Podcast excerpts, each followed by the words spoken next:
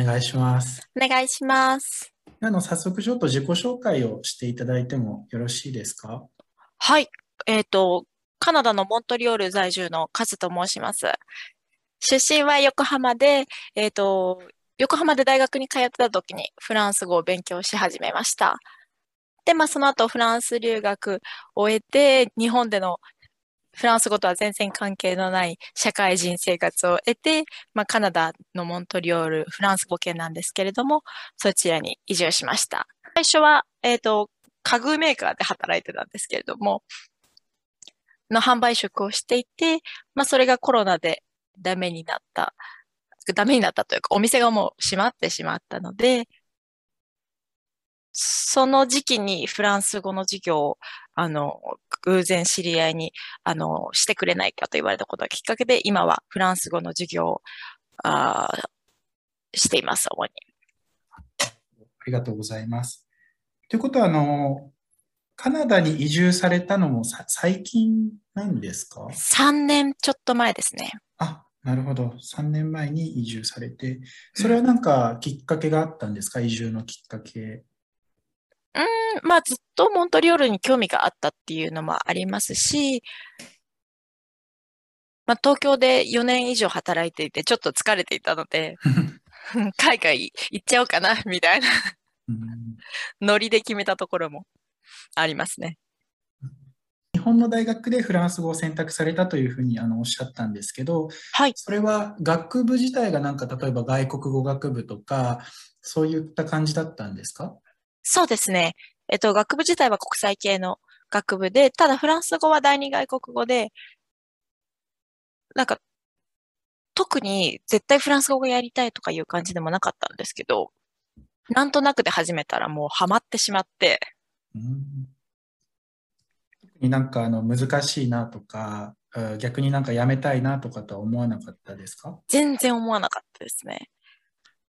もう始めて3ヶ月後ぐらいには、あ、私この言葉話せるようになるって思ってましたね。当時全然話せてなかったんですけど。あ、そうなんですか。なるほど。で在学中は例えばそのフランス語圏に留学されたりとかそういったご経験はあります？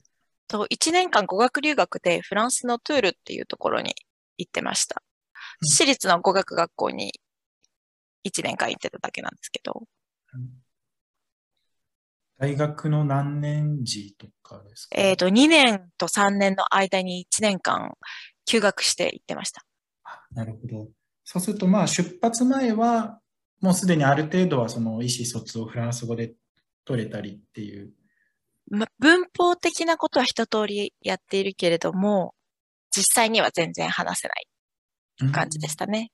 うんうん、なんかその留学先では語学学校なので、まあ、フランス語を学ぶっていう感じですかね。それともなんかフランス語で例えば言語学を学ぶとかもやってらっしゃいました？もう完全にフランス語だけでしたね。みっちり。うん、なるほど。じゃあまあその1年間でかなりこうフランス語の能力が伸びたかなっていう。そうですね。着いた時はアードレベルだったのが、もう着いて4ヶ月ぐらいでベードを取って、うん。そうですね。帰る頃にはほぼほぼ意思疎通は問題なくできるようになってたっていう感じですかね。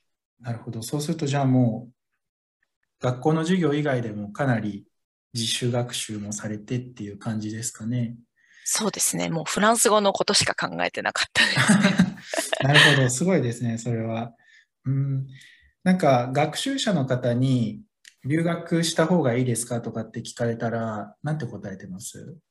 まあ目的にもよると思いますけど、フランス語圏に留学した方がもちろん早く話せるようになりますよとは言ってますね。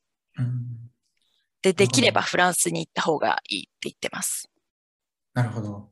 私自身は今はカナダのフランス語圏にいるけれども。やっぱりその2つの言語は結構違います？結構違いますね。もう発音がとにかく違うので。なるほど。じゃあまあ、いわゆる、まあ、オフィシャルなという言い方をしたらちょっと語弊がありますけど、まあ、フランス語っていうので、えーまあ、ちゃんと身につけたかったら、まずはフランスで学習した方がいいよっていうことですよね。そうですね。うん、なるほどケベックだとやっぱりあの、語学学校とか、まあ大学の先生とかもそうですけど、ケベクワを話す人もいるので、そうすると発音がケベクワ風になっちゃうんですよね。うん。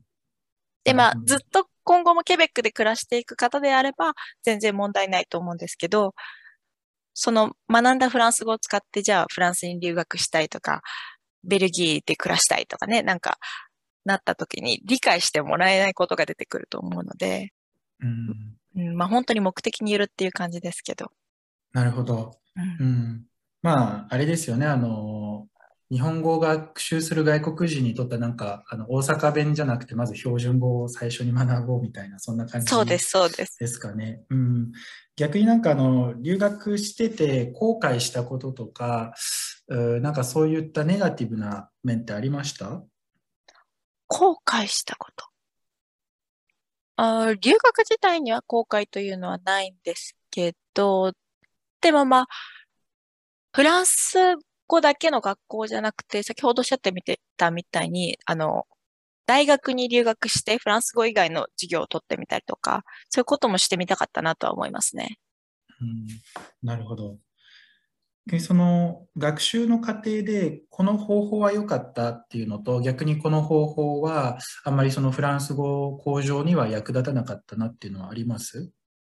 うんと、一番効果があったなと思うのは、独り言を永遠にフランス語で言い続けるっていうのが良かったですね。あと、まあ、独り言に限らず、妄想フランス語会話を脳内であ 繰り広げて、もうずっとフランス語で自分の頭の中で話してるっていうのは良かったですね。そうすると自分があの知らない単語とかが効果的に学べると思うので、それは良かったですね。